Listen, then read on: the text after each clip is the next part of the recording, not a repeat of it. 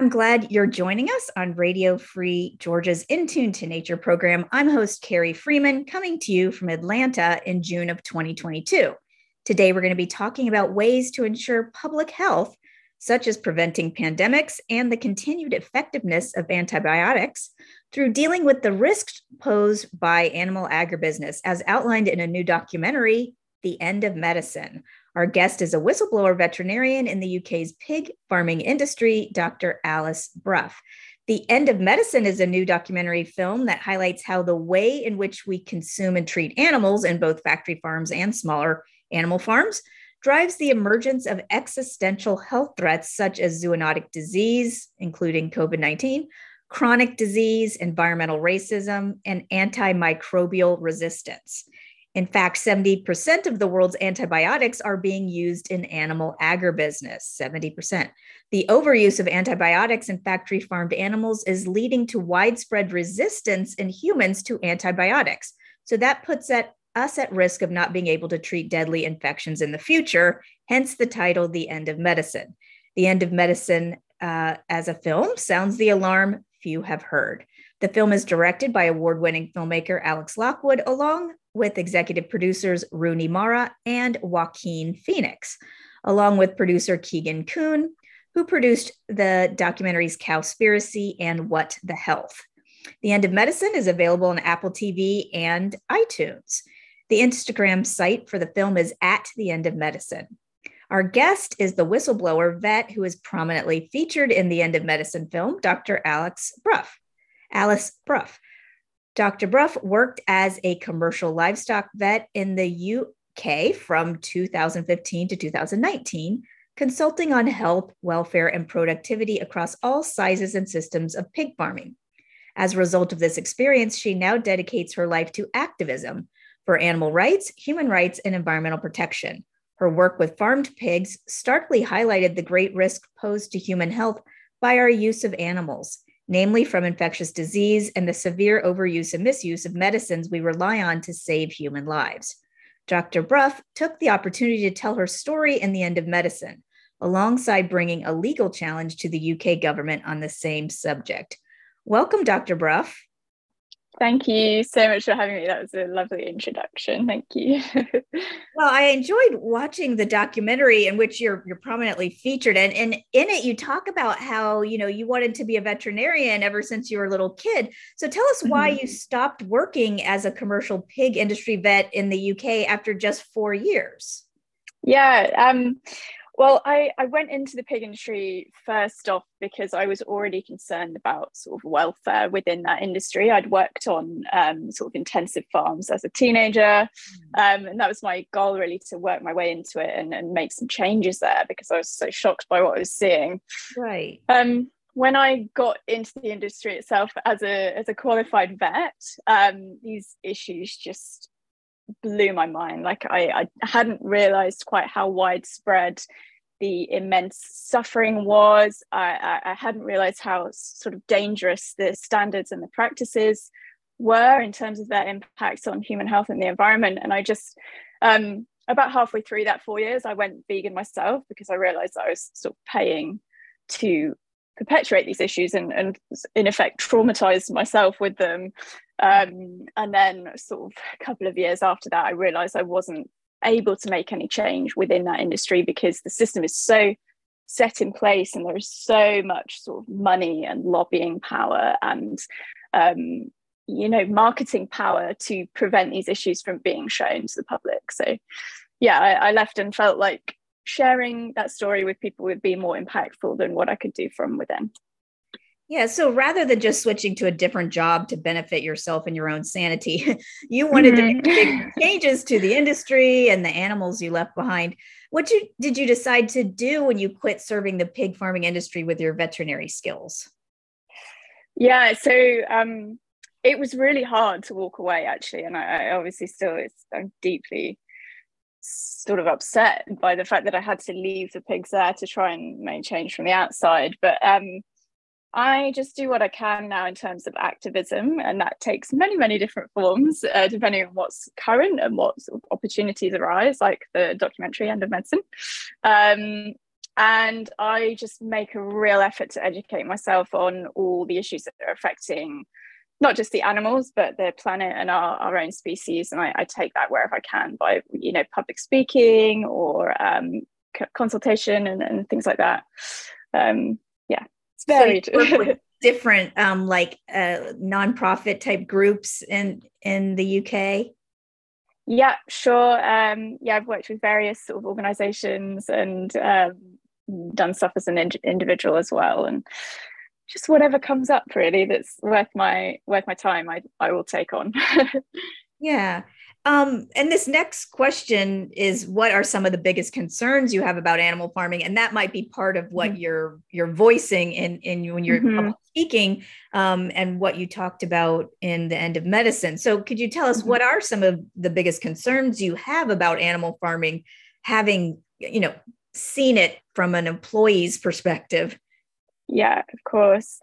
Um, well, obviously, the end of medicine focuses predominantly on on human health but i think almost every problem if not every problem you know large problem facing society and humanity today can be strongly linked to our relationship with animals and, and the natural world and our sort of food system. So um, obviously covered within the film is our, our, risk for infectious disease as you said. So um, pandemics and we've seen devastating effects of zoonoses um, throughout our lifetimes from you know ebola sars um, HIV, AIDS, swine flu, um, and of course, like foodborne disease, which kills hundreds of thousands of people every year from animal agriculture. Um, we also talk about antimicrobial resistance, again, like you mentioned, which kills about 5 million people a year already, though it's not. Not that's not a widely known fact. Which, right, that um, is more than I me. thought. Yeah, yeah. So mm. they did. Uh, they released a study this year um, which uh, showed that the deaths from antimicrobial resistance have jumped sevenfold from the last estimate, oh um, which was a lot more than they were expecting. And kind of the only thing that's changed in that time is the fact that we've massively increased our reliance on animals for food and intensified our agriculture. And like you said, uh, 70% of antibiotics worldwide are given to livestock, and that's even higher in the US. So um, you guys actually use 80% of your antibiotics in livestock in ways which are very high risk for developing these resistant infections. Um, so these are the two sort of main main health issues, not to mention like chronic disease from our um, livestock heavy diets as well. Okay. Um, but then, yeah, climate change, the, the massive ecological emergency that we're in right now, um, is very, very strongly linked to livestock farming. It's a number one driver of deforestation, um, ocean dead zones, pollution, um, you know, many, many issues caused by livestock farming. And that is um, in part because of how inefficient it is as a, as a food system. You know, we, we grow so much grain and, and soya and crops and everything to feed livestock to then feed ourselves that it's it's so shocking to me that you know hundreds of thousands uh, sorry hundreds of millions of people are underfed and starving mm. yet we can feed 80 billion land man- and land animals a year um, to slaughter which uh, it's so inefficient. It's an inefficient yeah. use of food. Yeah. Yeah exactly. And it, it, it's just it's so wrong on so many levels like the water use the land use the resource use. Um, and the fact that it's a system based on uh, the exploitation of others, of other sentient beings who yeah. we know are intelli- intelligent and, and suffer in the same way that we do. Um, yes, many issues. so hard for you because, like, when you come become a vet, it's because you like animals and you want to provide individual care for sure. each one. Like, I'm about to take, you know, my dog Elliot to the vet next week, and mm-hmm. I feel good about that. You know that he's going to be treated. Yeah. Um, it, but then you're in an industry you're in an industry where they can't or they choose not to put it's not economical if they're in the profit mm-hmm. business to really mm-hmm. provide mm-hmm. individual health care for each animal so then as a vet did you feel kind of used like you weren't really there to help each individual or you know and so yeah for sure. maybe uh, what you wanted to do yeah it's uh it was devastating actually for somebody who, who loves and cares about animals and i you know I, I spent my whole life wanting to be a vet um to then enter an industry where they are very much treated like commodities. It's a you know it's herd health rather than individual health, and that is um, you know how you make the profit. So um, you know a lot of the time the best thing for me to do would be to euthanize animals that were suffering because it economically didn't make sense and it sometimes wasn't possible to treat individual animals because of the scale of the farming that they were um, that they were in. Um, so yeah, it was really hard. Really yeah, like you talk about that in the end of medicine that it's like you're killing, having to kill animals every day. Yeah. You know, and that's so, yeah. and it's so traumatizing for you. Yeah, I mean, k- killing them almost felt like a like a mercy, um, considering yeah. how they were living because it was so the conditions are so awful. I can't overstate that enough. Like the misery when you walk into these sort of factory farms or slaughterhouses or you know breeding sheds.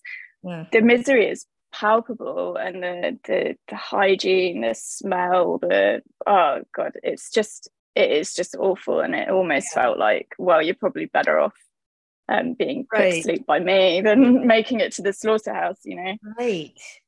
But that's um, right. So euthanasia really is a term for you know what you felt like you were doing. But yeah. yeah well, I'm sorry that you you know had to experience that, and uh, but I thank you for for speaking out about about these traumatic experiences.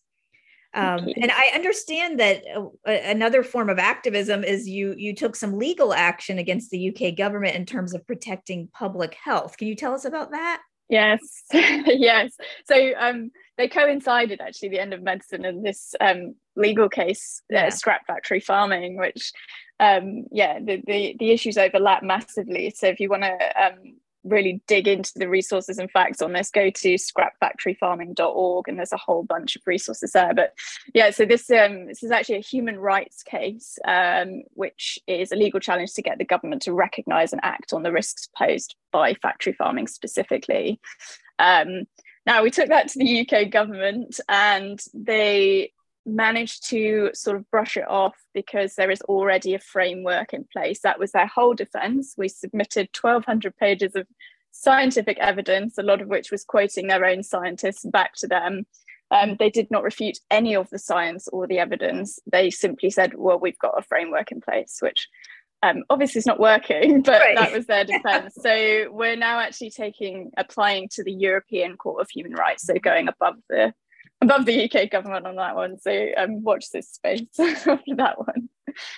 yeah, but I, I'm I'm glad that you did that because you forced these issues into the legal system to yes. say, and it was a variety of issues. Was it mostly the public health part that you're in? Yes, yeah, so, or was it the environmental part, or mostly public health just yeah. you have to be quite specific on right. sort of um, calling for a judici- judicial review it has to be very specific things that they've failed to do um, so we went with the human rights human health angle as the most likely to be picked up and the most likely to be supported by the public you know it's very yeah. hard to actually get public support on matters of animal welfare or matters of environment when it doesn't it, I think in England we're very quite you know we're kind of protected from the climate emergency a little bit at the moment, although we're not, but people are, are, are quite separate from it.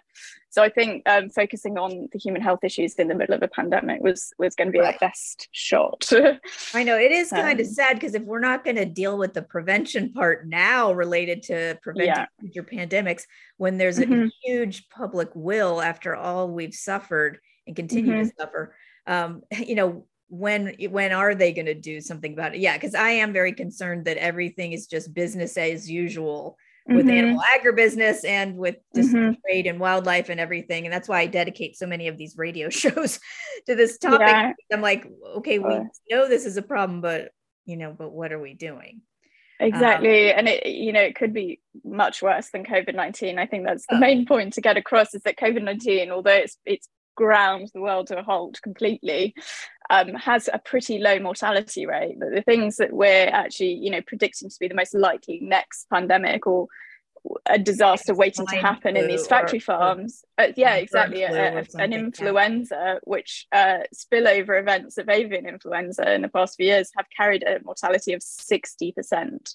um, which you know if that if that mutated in a way that it was able to spread like covid-19 that would be 60% of people getting that disease, dying. Um, which yeah, I mean, think how we so frightening.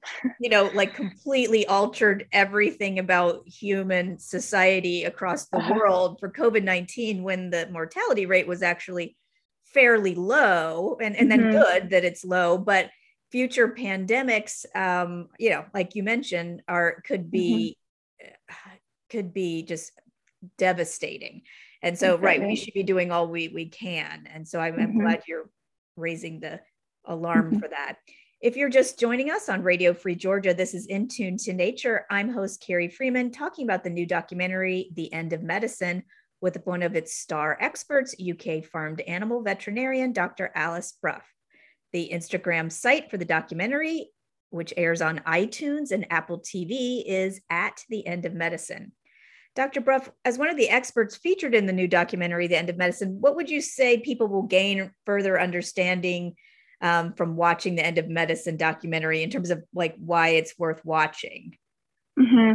Um, I think it does a really good job of getting a variety of people to speak on the issues yeah. covered in the documentary. So we've got doctors, we've got vets, we've got environmentalists, we've got politicians, um, we've got activists, you know, a huge host of people speaking on these issues. Um, and it kind of dive, dives deep into issues that have not really been spoken about so much. You know, we've all experienced this pandemic. Um, we know that 5 million people a year are dying from antimicrobial resistance, but they're not, nobody's really talking about how we're going to prevent that from getting any worse or prevent a, a future pandemic um, in an effective way. You know, a lot of our policies are reactive and, and none of them actually have any capacity to prevent uh, sort of societal collapse from all these issues. So yeah. um, it, it does a really nice job of, of looking at stories as well as facts and it doesn't feel like a biased film. I don't know whether you got that kind of vibe from it but i, I thought it was just quite a balanced um a balanced take.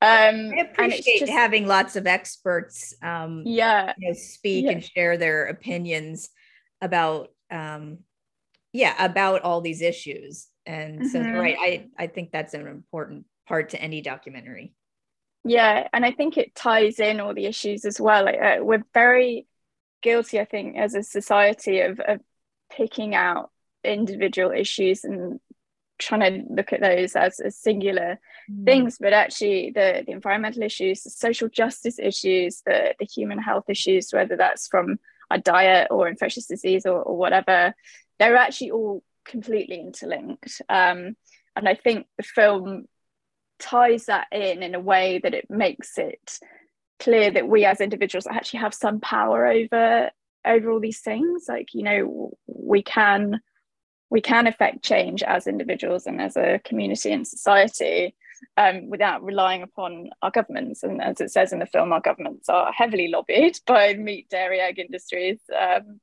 uh, and you're just not going to get the, the right policies from them to to save the human race you know it sounds extreme but um, it's important that we kind of understand all these issues for ourselves and know how to take action and know where to look and and, and you know educate ourselves on that. Right. Don't like, know if that yeah, answered your film, question carrie. Yeah like the film yeah you reminded me that it talks about environmental racism and it brings in some uh-huh. environmental risks even though it starts off mostly focusing on public health so that mm-hmm. it has more of a holistic you know look at some of the problems of the um, current food system that's mm-hmm. based largely around um, raising intensive animal just raising animals in general and also mm-hmm. feeding all those animals um, but what do you recommend we do as a society to rectify the problems with farming animals since right now our food system is kind of built so so heavily around um, animal farming yeah, it is sadly. Um, so I think fundamentally the problems we're talking about cannot be alleviated within animal farming. There's no way of farming animals. There's no way of exploiting animals. You know, you know, we're talking beyond agriculture. We're talking about um, fashion, um, research, um, you know, exotic pet trade, etc. All these ways that we're exploiting animals are creating risks for us, and we can't alleviate those problems mm-hmm. completely whilst continuing those things. So we must sort of look to rely more on plant foods. We must look for alternatives to using animals in whatever way we're using them, particularly as a sort of Western society, fairly privileged, you know, anyone who's in a privileged position to be able to make these choices for themselves. Right. Um, there, there are many ways that we can look to do that. Um, and that in itself will then drive policy change. It's very, very difficult to um, you know we've tried it with the with the legal case but the government policy changes usually when the the money um, kind of goes towards something else. You know, they're not going to subsidize healthy plant foods until we show that there's a demand for those things.